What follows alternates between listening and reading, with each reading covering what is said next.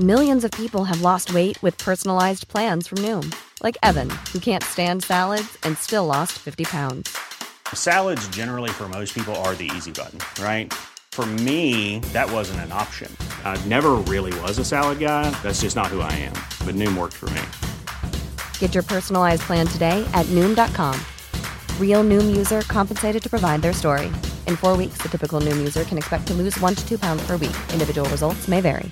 There's never been a faster or easier way to start your weight loss journey than with PlushCare.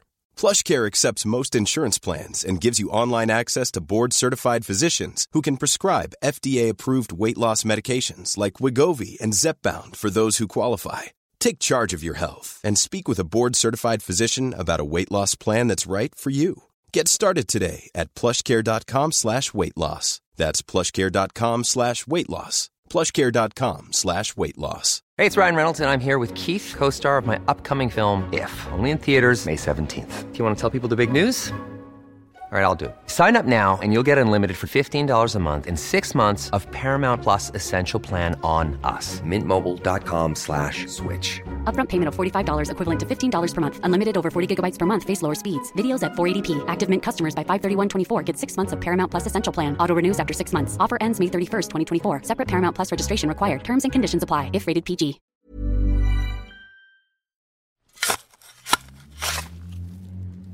سربازها در حال حفاری عمیق و عمیقترن. اگر فقط کمی بیشتر از گلولای رو کنار بزنن بهش خواهند رسید. دوک باکینگهام از کاری که داره می‌کنه مطمئنه. اون سربازها رو با یادآوری افتخاری که این گنج برای شاه جیمز و کل انگلستان میاره تشویق به ادامه کندن می‌کنه. چاله بزرگتر و بزرگتر شده ولی هنوز در برابر دایره سنگی که اونو احاطه کرده به چشم نمیاد. ستونهای سنگی بزرگی که در کنار هم دایره متحد مرکزی رو تشکیل دادن. دوک فکر می‌کنه در مرکز این دایره گنج بزرگی مدفون شده و اگه سربازاش به اندازه کافی زمین رو بکنن بالاخره به این گنج دست پیدا می‌کنن. جورج ویلیر اولین دوک باکینگهام قانع شده بود که معمای استونهنج رو حل کرده. استونهنج برای صدها سال سوال حل نشده ای برای مردم بود. اینکه چطور ساخته شده چرا ساخته شده و هدفش از ساختش چی بوده؟ سوالاتی بودن که کسی جوابی براش نداشت. بالاخره تو سال 1620 دوک جوابی بر این سوال مطرح کرد.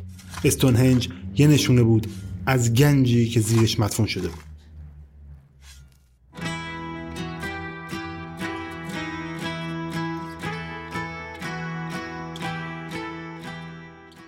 اگر مثل من طرفدار چای باشید برای هر کاری که می‌کنید چای بخورید. مثلا من پادکست دارم ضبط می‌کنم.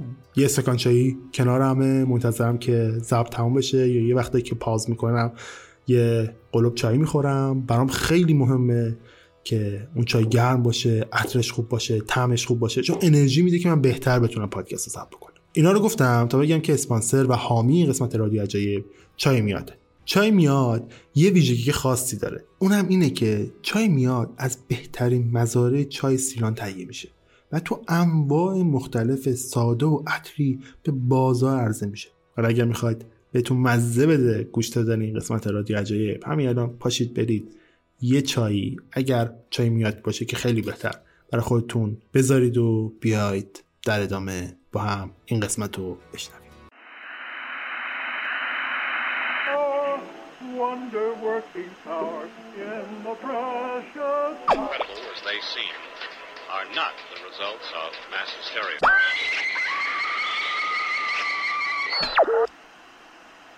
فکر کنم بهتره مجوز بکنیم چون الان روی ایستگاه اشتباهی هستید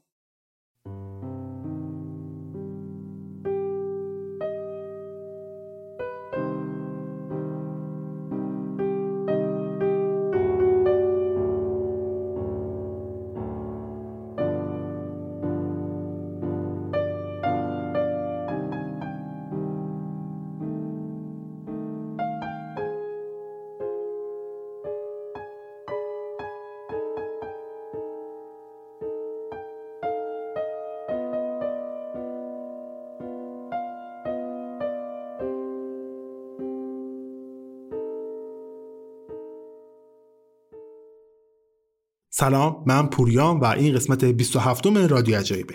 اگر قسمت قبلی رادیو عجایب شنیده باشید می‌دونید من در هر قسمت براتون یک اتفاق یا یک داستان عجیب رو روایت می‌کنم. اگر قسمت قبلی رادیو عجایب رو نشنیدید پس دست به جنبونید منو می‌تونید از طریق تمام اپهای پادگیر فقط با سرچ رادیو عجایب پیدا بکنید. اپهای مثل Castbox Spotify Google Podcast تو تمام اینجاها من حضور دارم. پیشنهاد می‌کنم حتما حتما از اینجاها من بشنوید. همچنین اگر دوست دارید من رو در شبکه های اجتماعی دنبال بکنید می‌تونید با سرچ همین عبارت رادیو عجایب من پیدا بکنید یا از طریق لینک هایی که در توضیحات این اپیزود قرار میدم اونجا هم منو follow بکنید. همچنین اگر دوست دارید از رادیو عجایب حمایت بکنید حمایت کردن شما باعث پیشرفت بهبود و بهتر شدن وضعیت پادکست میشه. می‌تونید من از طریق حامی باش یا لینک مستقیم پرداختی که قرار دادم حمایت بکنید. و ممنونتون میشم.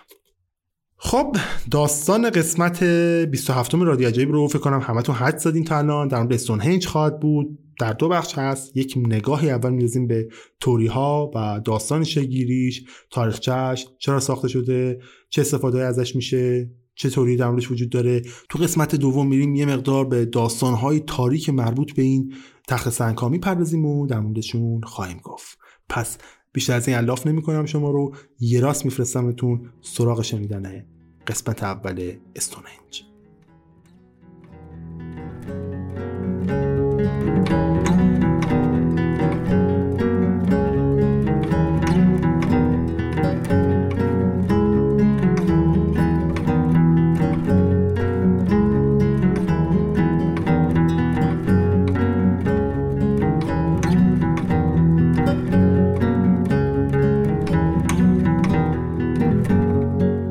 احتمالا تا الان فهمیدید که دوک باکینگهام و سربازاش هیچ وقت نتونستن هیچ گنجی پیدا کنن و بالاخره مجبور به تسلیم شدن و دست از حفاری کشیدن. هدف از به وجود اومدن استونهنج بار دیگه زیر سوال رفت. این سوال تا امروز هم وجود داره برای اینکه به عجیب بودن استونهنج پی ببریم بهتره که یک کم دقیقتر این بنای تاریخی رو بررسی کنیم. استونهنج در جنوب انگلستان در 90 مایلی غرب لندن در منطقه‌ای به نام دشت سالسبری واقع شده. این بنا شامل 93 تا ستون سنگی عظیمه که بعضیشون عمودی و بعضی ها افقی روی سنگ های عمودی قرار گرفتن. بلندترین ستون این مجموعه حدود 6 متر ارتفاع و 45 تن وزن داره که یعنی از قد سه نفر انسان با قد حدودا دو متر و از وزن 6 تا فیل بیشتره. حیبت این بنا باعث میشه کسایی که ازش بازدید می‌کنن تحت تاثیرش قرار بگیرن. و اونا در برابر عظمتش احساس کوچیک بودن بکنن. اگر عظمت استونهنج کسی رو تحت تاثیر قرار نده قدمتش حتما این کارو می‌کنه. سن این بنا به پنج هزار سال قبل برمیگرده.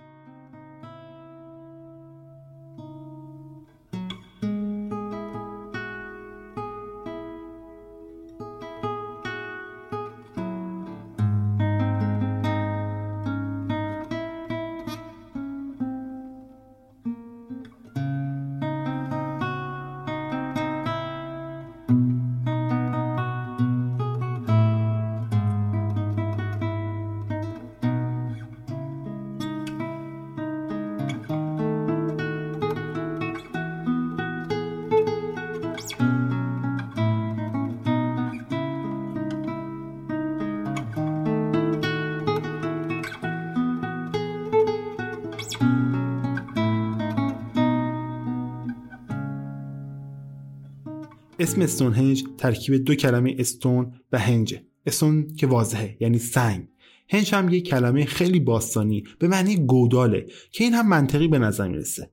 چون کل این بنا توسط گودالی در اطرافش احاطه شده. خود این بنا از سنگ های تشکیل شده که ترتیب قرار گرفتنشون دایره های متحد مرکزی رو تشکیل میده. جنس سنگ های تشکیل دهنده ترکیبی از سنگ های سارسن که از ماس سنگ به وجود اومده و سنگ کبود که نوعی سنگ آذرینه که رگه های آبی داره و رنگ آبیش وقتی که خیس میشه بیشتر نمایان میشه. به غیر از سنگ هایی که بنای اصلی تشکیل میدن سنگ هیل هم هست که در جاده که به بنای دایره منتهی میشه قرار گرفته. اهمیت این سنگ به این دلیله که این جاده رود ایون رو به هنج متصل می‌کنه و سنگ هیل نقش تابلوی راهنما رو ایفا می‌کنه. به غیر از این سنگ راهنما دو تا سنگ دیگه هم هستن که از بدنه اصلی بنای دایری فاصله دارن. به نظر می‌رسه در گذشته احتمالا تاریک این بنا نقش هم داشتن. اسم این دو سنگ آلترستون و استراتارستونه آلترستون تخت سنگ صاف و تیغه‌ای که روی زمین قرار گرفته. رنگ سبز مایل به خاکستری داره و گفته میشه که این سنگ محلی بوده برای قربانی کردن حیوانات. استراتارستون هم یکی دیگه از خشنترین قسمت های استونهنجه. وقتی که آب بارون در منافذ این سنگ جمع میشه رنگش به سرخی خون در میاد. در گذشته مردم بر این باور بودن که وقتی بارون میباره خون قربانیایی که طی صدها سال کشته شدن از این سنگ بیرون می‌زنه و با آب بارون مخلوط میشه. خیلی های دیگه هم فکر می‌کردن که این سنگ برای قربانی کردن انسان ها بوده.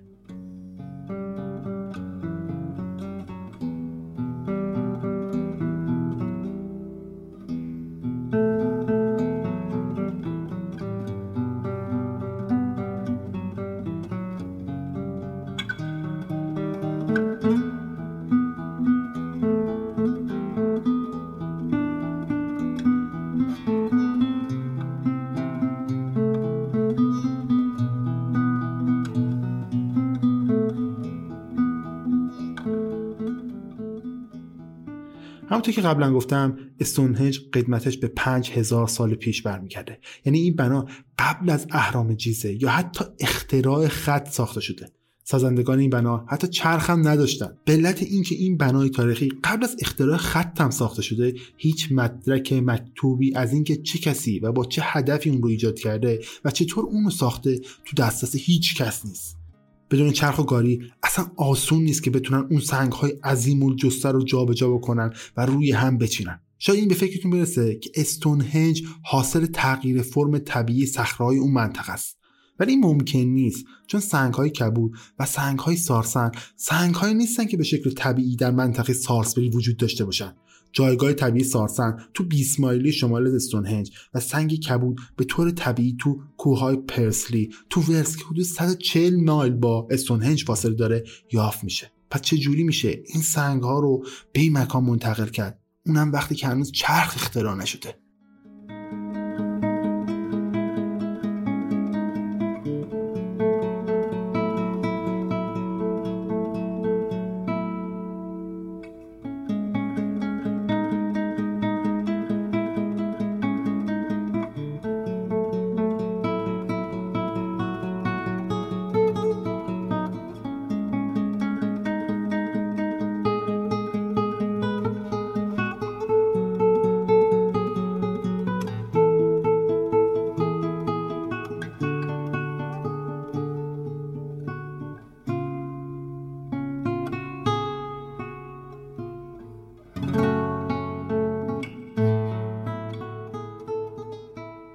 این باره توری های زیادی وجود داره. ولی فعلا بریم چیزی که درباره ساختار استونهنج هست رو کامل مرور کنیم تا یه تصویر واضح و کامل از این بنا داشته باشیم. گفته میشه که استونهنج در سه مرحله ساخته شده. اولین مرحله حدود سه هزار سال قبل از میلاد و در اصل حجر یا به اسم دیگهش که نوسنگی بوده ساخته شده. تو این دوره مردم ابزارهای اولیه و سلاحهای خودشون رو از سنگ می ساختن همچنین در این دوره مردم شروع به کندن زمین و درست کردن چاله کردن و از شاخ گوز یا استخوان گاو به عنوان این ابزار یا همون بیل استفاده می‌کردن. در مرحله دوم سازندگان 56 حفره در طول این دایره ایجاد کردند که امروزه این حفره ها به حفره های آبری معروفه. اسم این حفره ها از جان آبری که باستانشناس گرفته شده. گفته میشه که در اواخر این دوره تیرهای چوبی در گودالهای آبری قرار گرفته بودند و بنای استونهنج رو تشکیل داده بودند. حدود 2550 سال قبل از میلاد مرحله سوم ساخت این بنا شروع شده. سنگ ها به شکلی که ما امروز می‌بینیم در استونهنج قرار می‌گیرن. در کل این باور وجود داره که بنای استونهنج در 2000 سال قبل از میلاد تکمیل شده. سوراخهایی هم در خارج از دایره استونهنج وجود داره که قدمتشون به بعد از این تاریخ می‌رسه. ولی هیچ سرنخی از علت کنده شدن این سوراخها وجود نداره. شاید قرار بوده در اونها سنگ های دیگه هم قرار بگیرن. شاید هم تیرهای چوبی شاید هم کلا یه هدف دیگه ای براشون وجود داشته. ظاهرا ساخت استونهنج در طول هزار سال بعد هم به صورت جسته گریخته ادامه داشته. ولی چیزی که ما می‌دونیم در 1520 قبل از میلاد دیگه کلا این فرایند متوقف میشه. اما دلیل این توقف رو ما نمی‌دونیم. ولی ظاهرا یه تغییر خیلی اساسی اتفاق افتاده. چون استونهنج بعد از این زمان دیگه کلا متروکه میشه. چرا سازندگان استونهنج اون محل رو کلا رها کردن و رفتن؟ توری اصلی که وجود داره میگه که سرد شدن جلگه سالسبری بین سالهای 1400 تا 700 قبل از میلاد باعث دشوار شدن شرایط برای کشاورزی مردم توی این منطقه شده و از یه طرف دیگه تو سال 1159 قبل از میلاد یه کوه آتشفشان یخزدم فوران می‌کنه و باعث میشه تا ابر عظیمی از قبار و خاکستر به وجود بیاد و مانعی برای رسیدن نور خورشید هم به زمین بشه. به تب آب و هوا تغییر می‌کنه طول فصلهای گرم کم میشه رشد گیاه سخت میشه و از یه طرف دیگه بعد از تموم شدن حتی این فعالیت آتشفشانی ما شاهد ورود به عصر برونزیم یعنی در سال هزار قبل از میلاد انسان ها دیگه جایگزینی برای اون ابزارهای سنگی خودشون پیدا کردن یعنی فلزات. و دیگه نیازی به سنگ نبود. رسما استونهنج بعد از این تاریخ به یه ویرانه تبدیل میشه. قرنها طول کشید تا دوباره استونهنج برای مردم جذابیت پیدا کنه و تئوری هایی و نوشته هایی راجع بهش شکل بگیره. حالا بیایید بریم به سال 1130 بعد از میلاد.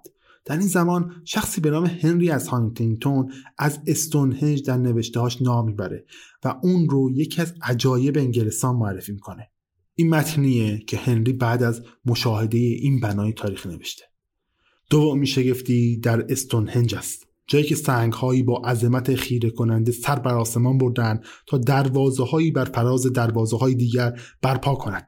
نه کسی می‌داند به چه تدبیر این عظیم صخره تا بدین ارتفاع برافراشته شدند نمی‌دانند که هدف از بپا داشته شدن آنها چه بوده است. توجه مردم به این مکان بیشتر و بیشتر جلب میشه. تا در سال 1666 یه باستانشناس به نام جان آبری گزارشی رو از این بنا نوشت که در اون برای اولین بار از سوراخ‌های مربوط به دوره‌های ما قبل تاریخ در اطراف بنای اصلی حرف زده. اینها همون حفره آبری هستن که یکم قبلتر هم بهشون اشاره کردم. بعدها در عواسط قرن 17 یه پزشک به نام ویلیام استوکلی شروع به تحقیق راجع به این بنای تاریخی کرد. اون که یکی از پیشگامان تحقیق و جستجو راجع به بنای استونهنج بود موفق شد یکی از مشخصه های بسیار جذاب این بنا رو کشف کنه. و این مشخصه چیزی نبود جز چینش منحصر به فرد سنگ ها در این بنا. استوکلی متوجه شد که ورودی استونهنج با طلوع آفتاب هم همترازه.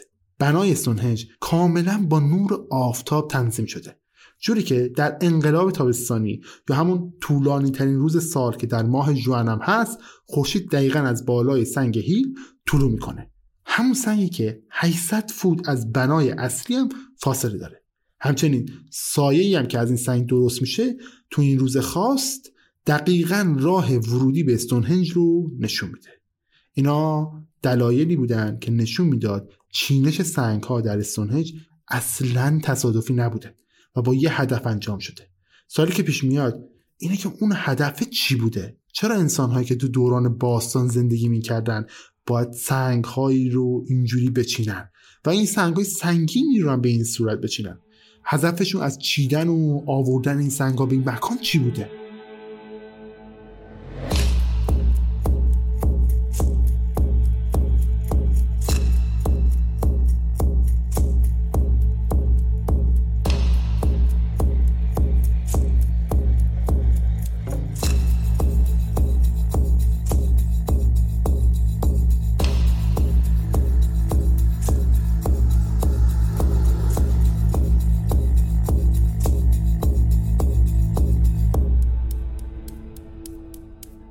فکر کنم الان همتون دوستان یه چند تا تئوری هم بشنوید.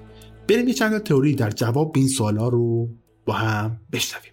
اما اول بیاین دو تا از معروف ترین توری ها که دلایل کافی برای اثباتشون هم وجود نداره رو بگیم. ولی قبلش بذارید بگم دیگه اینا تئوری توتعن و وقتی من دارم اینا رو تعریف می‌کنم دلیل برای نمیشه که من قبولشون دارم. من صرفا می‌خوام تئوریایی که در طول زمان راجع به این مکان بوده رو و طرفدارای پرپاقرسی هم براش وجود داره رو براتون تعریف بکنم. ممکنه هست درست نباشه. خودتون می‌تونید بعدا برید بررسی بکنید.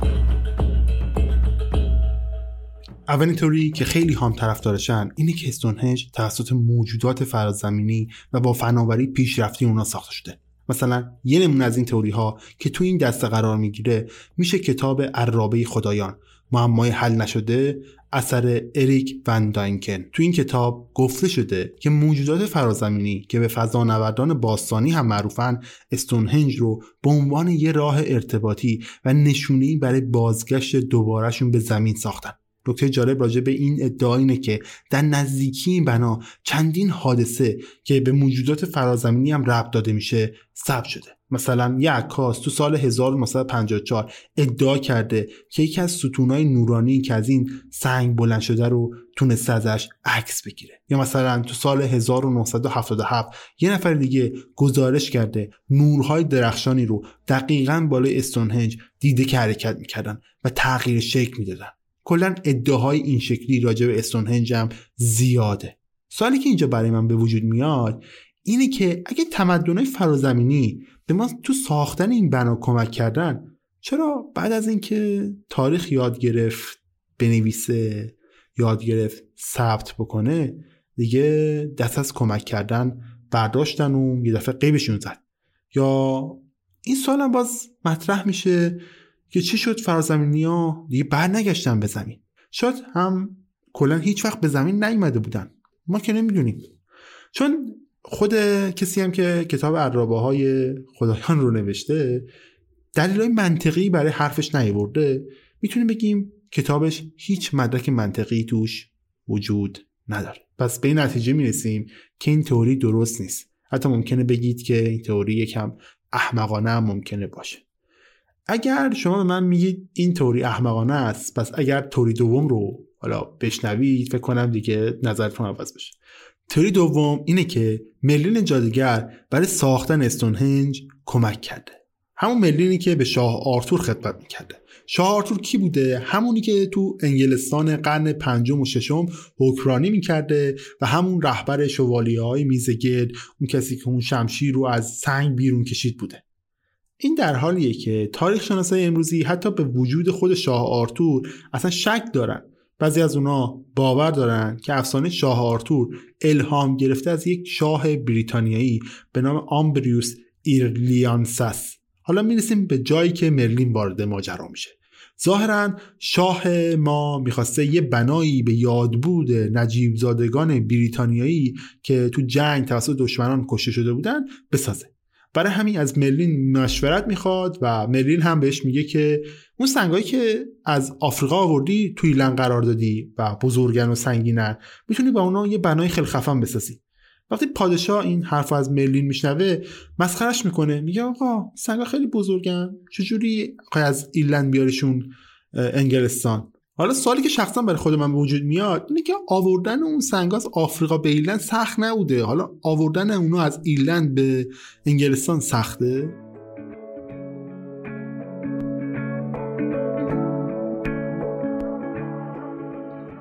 حامی قسمت رادیو عجایب کارنامه است. کارنامه یکی از سرویس های جدیده که دیوار معرفی کرده. ببینید من خودم ماشین ندارم و ماشین روندنم بلد نیستم. ولی می‌دونم که خرید و فروش ماشین یکی از سختترین کارهایی که میشه آدم بکنه. کلی هم دردسر داره. اگه شما قصد داشته یه ماشین رو بفروشین مجبورید که یه جورایی این ماشینه رو تایید بکنید. یکی میگه اون لاستیکش کجه یکی میگه رنگش رفته. برای اینکه بتونید همه اینا رو با اطمینان بالا انجام بدید گاه هم پا میشید میرید سراغ یه تعمیرکار آشنا که اون بررسی بکنه و این حرف. هیچ تضمینی هم برای حرفش وجود نداره. اینکه حالا شب چی خورده باشه با خانومش دعواش نشده باشه شب و اینکه بچهش مثلا یه, یه کاری نکرده باشه و مثلا اون یه ساعت قبلش یه اتفاقی براش نیفته باشه خیلی تاثیر داره روی اینکه چجوری کارشناسی هم بخواد بکنه ماشینتون رو ممکنه کلی هم اشتباهات زیاد داشته باشه و در آخر هم با یه ماشین خراب رو به شما بفروشه یا شما ازش بخرید. این باعث میشه که کلی ضرر بکنه. اما کارنامه که یه سرویس جدید از دیواره اومده این مشکل کاملا برطرف کرد. شما می‌تونید برید تو سایتشون و درخواست کارشناسی آنلاین بزنید و تو محلی که خودتون می‌خواید حضور اون کارشناس رو تعیین بکنید. کارشناس کارنامه میاد در اون محل و 435 بخش مختلف ماشین که شامل بخشی مثل رنگ و بدنه و مدارک هویتی و مدارک ماشین رو بررسی می‌کنه و حتی تا 20 میلیون هم زمانت میده که این کاری که داره انجام میده کار درست و دقیقه حالا اگه قصد دارید ماشینتون رو بفروشید یا یه ماشین رو بخرید می‌تونید همین الان برید به لینکی که تو توضیحات این اپیزود قرار دادم. و با استفاده از کد تخفیف 20 درصدی رادیو عجایب درخواست یه کارشناسی آنلاین بود.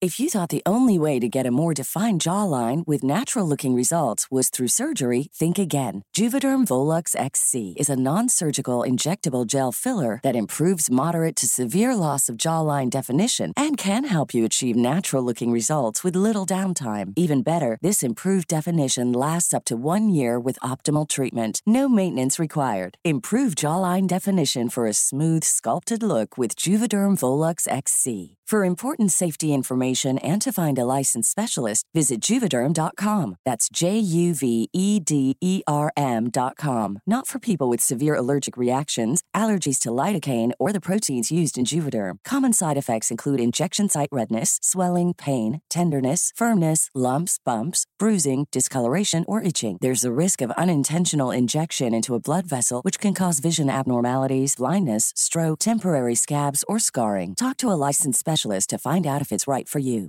Hiring for your small business? If you're not looking for professionals on LinkedIn, you're looking in the wrong place. That's like looking for your car keys in a fish tank.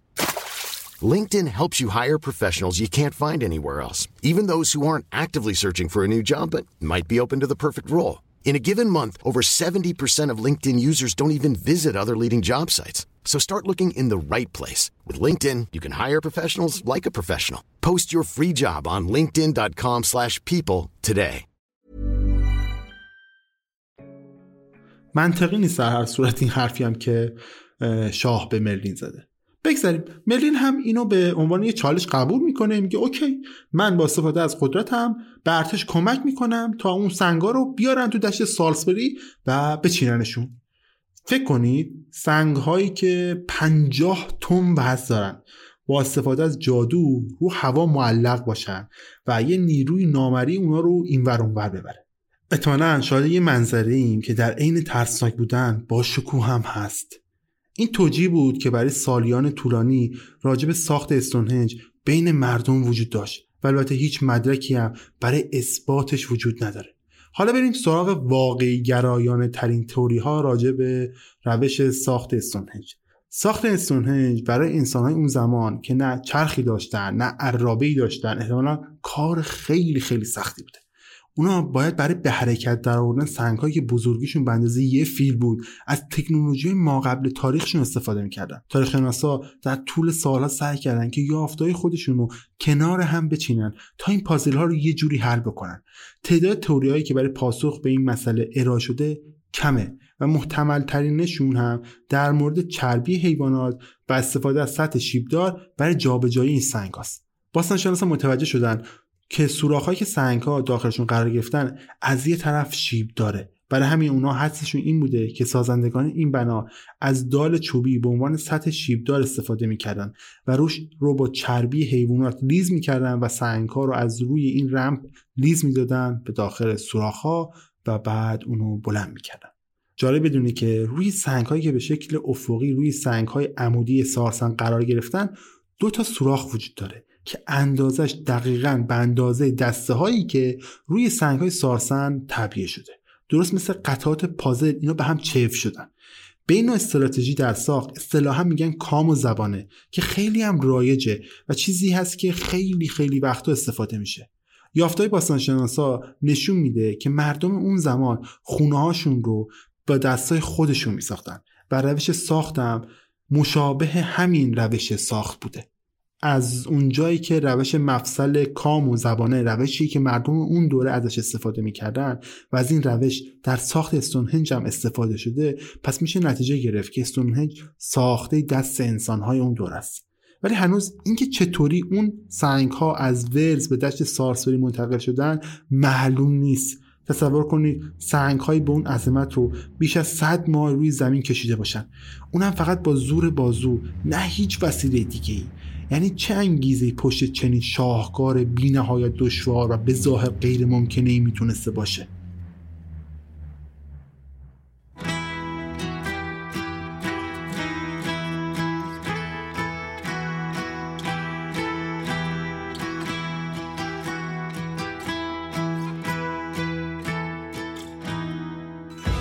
فرضی که راجع به این سنگ ها وجود داره اینه که میگه سنگ های کبود با استفاده از سورتمایی که از تنه درختان ساخته شده از کوه پرسی دربز به سمت ساحل دریا منتقل شدن و با استفاده از کشتی از دریا در طول رودخانه عبور کردند و آخر سر به دشت سارسبری رسیدن. در سال 2000 یک گروه ورزی به نام منتور پرسلی تصمیم گرفت که این فرضیه رو امتحان بکنه. اونا می‌خواستن یه سنگ بلوستون ستونی رو فقط با امکاناتی که انسانهای ما قبل تاریخ در دست داشتن از کوههای پرسلی به استونهنج منتقل کنن.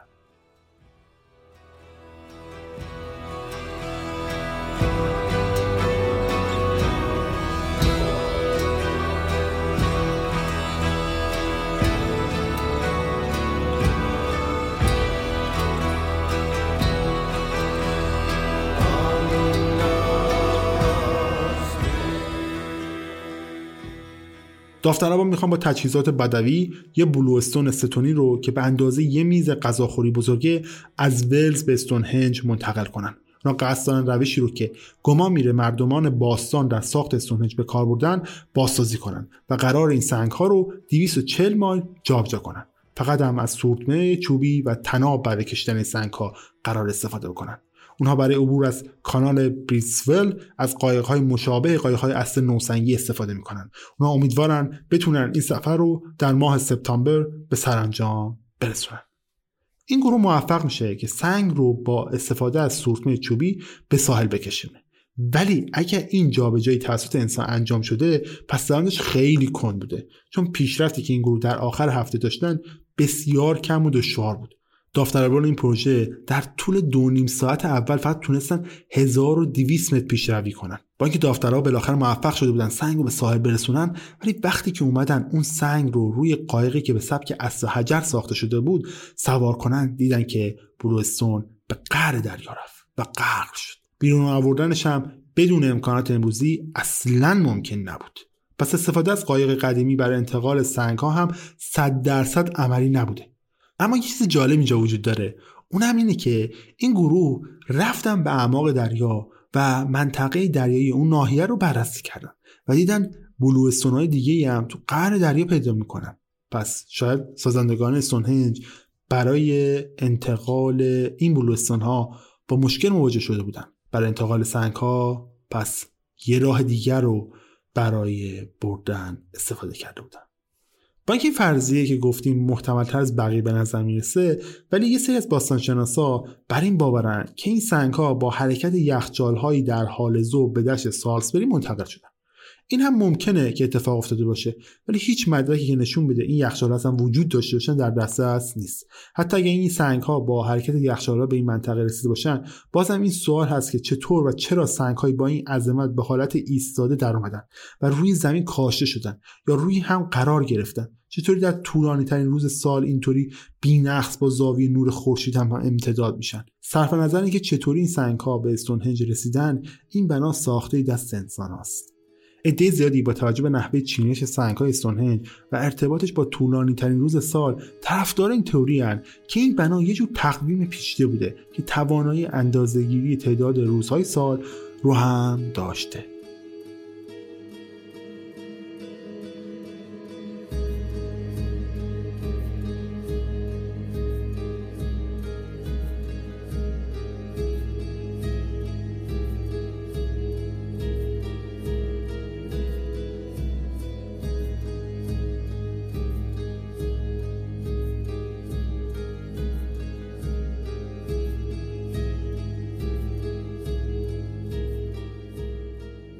در سال 2016 یه تاریخ شناس به نام جوان رنکین و یه متخصص مدل سازی به نام لوید ماتیوس این ایده رو پیشنهاد دادن که استونهنج در واقع یه جور تقویم خیلی بزرگه.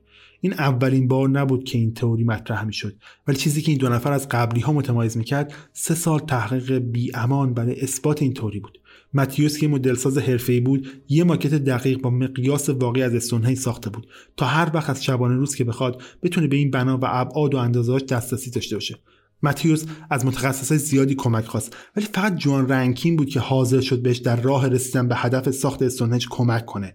این گروه دو نفره ادعا کردن که تونستن علت وجود 56 گودال آبری رو کشف بکنن. متیوس و رنکین باور داشتن که این گودالها و تیرک های چوبی داخلشون جزئی از یه سیستمی بودن که در اصل برای در دست داشتن حساب های روزهای سال ساخته شده بوده. هر روزی که میگذره چون زمین در حال چرخش به دور خورشیده محل قرار گرفتن خورشید در آسمان با یکی از گودالهای آبری هم امتداد میشه. برای اینکه گودالی که با خورشید هم امتداد هست رو مشخص کنن داخلش یه تیرک قرار می‌دادن و روز بعد تیرک رو به گودال بعدی منتقل می‌کردن. وقتی که 56 روز میگذشت تیرک تو همه گودالها قرار می‌گرفت. سازندگان دوباره برای روز بعد تیرک رو می آوردن تو گودال اولی قرار می‌دادن که تو یه چرخه کامل 56 روزه گذشته اولین گودال بوده. حالا بیایید ببینیم که این تقویم در طول سال چطوری کار می‌کنه. حدود 6 دور چرخش روی گودال های آبی طول می‌کشه تا یک سال رو اندازه گیری بکنه. هر یک دور چرخش روی این گودال ها برابر با 56 روزه. پس 6 ضرب در 56 میشه 364 روز. اینجا لازمه که بگیم ما تو سیستم خودمون 365 روز رو داریم. طبق ادعای متیوس و رنکین در سیستم مردمان باستان سال 364 روز بوده. به علاوه یه روز از سال که انقلاب تابستانی یا همون بلندترین روز سال بوده. و اهمیت هیلستون اینجا هم بیشتر نشون داده میشه. اون سایه‌ای که در بلندترین روز سال در امتداد ورودی استونهنج ایجاد می شده نشون دهنده شروع سال جدید بوده. سازندگان استونهنج بلندترین روز سال که در ماه جوان هست رو برای روز اول سالشون لحاظ می‌کردن. وقتی که سایه هیلستون روی جاده استونهنج بر ورودی رودخانه متصل می شده اونا متوجه می شدن که به اون روز رسیدن. استونهنج تنها بنای تاریخی نیست که برای مشخص کردن زمان در اون دوران استفاده می شده. در سال 2013 گروهی از محققان در دانشگاه برمینگهام انگلستان دره در اسکاتلند رو مورد بررسی قرار دادن و متوجه شدند که تو این دره سازه متشکل از دوازده گودال بزرگ وجود داره حدس محققان این بود که هدف از ایجاد این گودالها مشخص کردن فازهای قرارگیری ماه در آسمان بوده و یه تیرک چوبی در هر گودالی که نشانگر فاز ماه بوده قرار می گرفته. اندازه گودالها از خارج به داخل بزرگ میشه. یعنی بزرگترین گودال در مرکز قرار داره که نشون دهنده ماه کامل در اون زمانه. جهت قرار گرفتن این گودال هم هم امتداد با محل طلوع خورشید در کوتاهترین روز ساله. دقیقا مثل قرارگیری گودال های تو استونهنج با این تفاوت که در استونهنج گودال با محل طلوع خورشید در ماه جوان هم امتداد بود ولی تو این یکی با ماه دسامبر هم امتداده و همه این طراحی ها مربوط میشه به ده هزار سال پیش. یعنی اگر گودال های در اسکاتلند به عنوان اولین تقویم تاریخ بشر حساب نشه احتمالا جزو اولیاست حالا یه استونهنج هم یکی از این تقویم های باستانیه. احتمالا نشون دادن زمان یکی دیگه از کاربردهای استونهنج هم بوده. ولی تئوری دیگه ای راجع به کاربرد اصلی این بنای باستانی وجود داره که دلیل محکمتری هم پشتشه. بزرگترین ایرادی رو که میشه به تئوری تقویم بودن استونهنج گرفت اینه که ما توانایی بررسی کامل کل این بنای تاریخی رو نداریم. دلیلش هم اینه که بعضی از قطعات به کار رفته در این بنا گم شدن. تخمین زده شده که استونهنج در 2000 سال قبل از میلاد از 1602 قطعه تشکیل شده. ولی امروز فقط 93 تا از اونا باقی موندن. فقط نصف بناهای اصلی تا به امروز باقی موندن. به نظر می‌رسه که 69 تا از سنگ ها دیگه نیستن. البته ما اینطوری فرض کردیم که تعداد این سنگ ها در گذشته درست شمرده شدن. چون یه افسانه محلی هم وجود داره که میگه شیطان سنگ های استونهنج رو نفرین کرده تا هیچ کس نتونه هیچ وقت درست اونا رو بشماره. مهم نیست که چند بار تعداد سنگ های استونهنج رو میشمری هیچ وقت دوبار پشت سر هم به یه عدد نمی‌رسی. انگار که ذهن انسان توانایی پردازش این سنگ ها رو نداره. ولی حتی اگر همه این سنگ ها درست شماره نشده باشن باز هم خیلی واضحه که بعضی از اونها سر جاشون نیستن. بیشتر این سنگ های ناپدید شده متعلق به حلقه بیرونی این بنا هستن.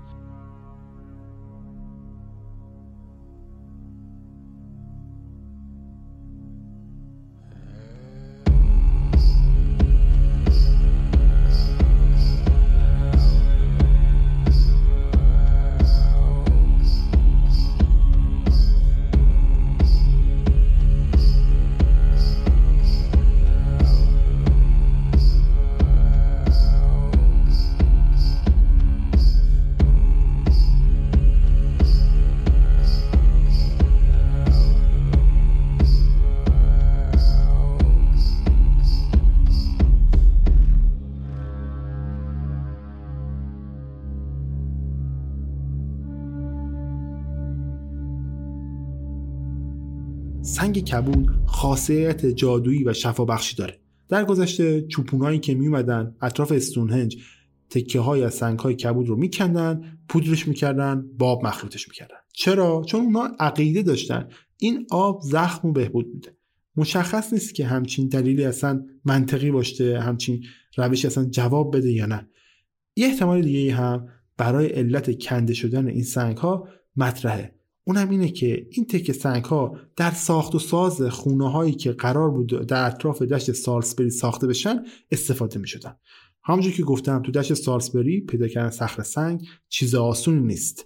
پس باید قبول بکنیم که مردم برای پیدا کردن سنگ بیان سراغ استونهنج البته برای قبول کردن این تئوری باید اول این فرضیه رو قبول بکنیم که سنگ های استونهنج از اول تو این دشت قرار داشتن.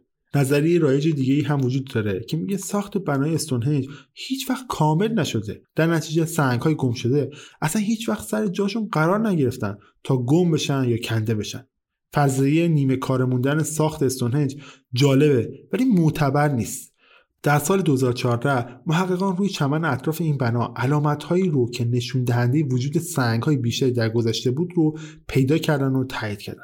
به علاوه همه این سوابق هم از افتادن سنگ های استونهنج وجود داره. مثلا در سوم ژانویه سال 1797 کشاورزانی که تو فاصله حدود نیم مایلی استونهنج در حال انجام دادن کارشون بودن ناگهان صدای خفی رو میشنون و با لرزش زمین این صدای بیشتر میشه. بعدا معلوم میشه که صدای افتادن مربوط بوده به سه تا از بزرگترین سنگ های بنا استونهنج که دو تاشون به صورت عمودی قرار گرفته بودن و یکی هم که به صورت افقی روشون قرار گرفته بوده. این اولین مورد از حادثه این چنین هم نبوده که ثبت شده.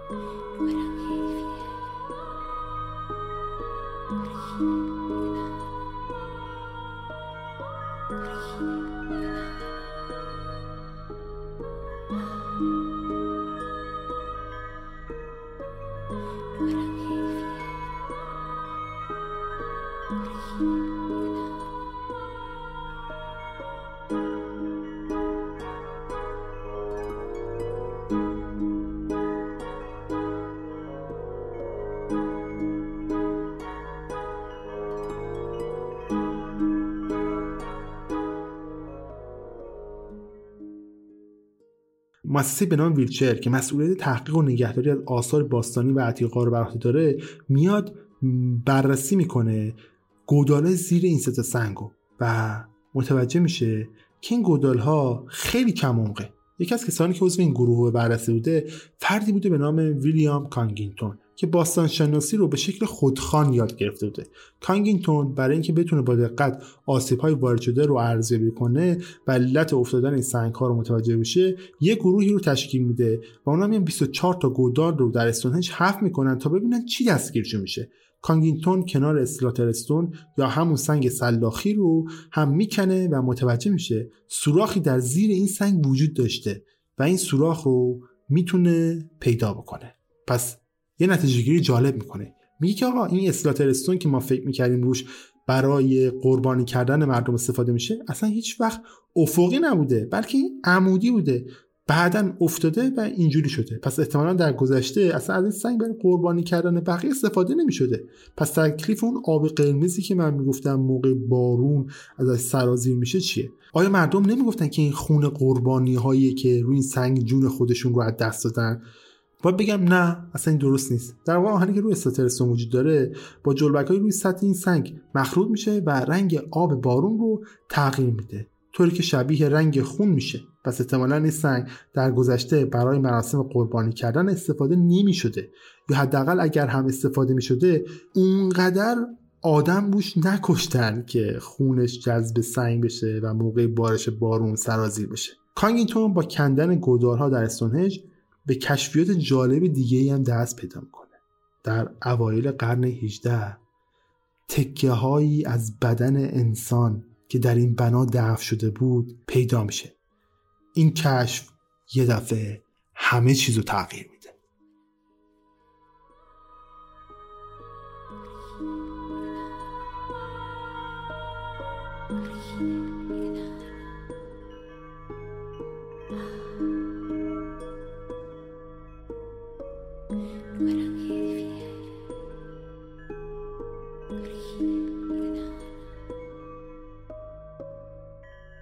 رسیدیم به پایان قسمت اول داستان استونهنج امیدوارم از شنیدنش لذت برده باشید. اگر انتقادی دارین پیشنهادی دارین حتما کامنت بذارین بر من. حتما حتما می‌خونم. اگه برای بهبود کارم حتما ازشون استفاده می‌کنم. قسمت دوم داستان استونهنج دو هفته دیگه منتشر میشه. تا ما منتظر باشید. داستان داستان خفن دیگه ای قراره رخ بده. و همچنین اگر دوست دارید از رادیو عجب حمایت بکنید همونجوری که اول پادکست گفتم هامی باش هست. وبسایت مستق... لینک مستقیمی که من گذاشتم هست. می‌تونید از اونجا من حمایت بکنید. همچنین من تشکری بکنم از مریم که در انتشار این اپیزود و نوشتن متن این اپیزود من خیلی کمک کرد. از یک دوست عزیزی که همراه من بود برای edit این اپیزود هم تشکر می‌کنم و دمشم گرم. در هر صورت امیدوارم از شنیدن این قسمت لذت برده باشید. اگر هم باز کم و کسری داشت به بزرگی خودتون ببخشید. روز روزگار براتون خوش. فعلا.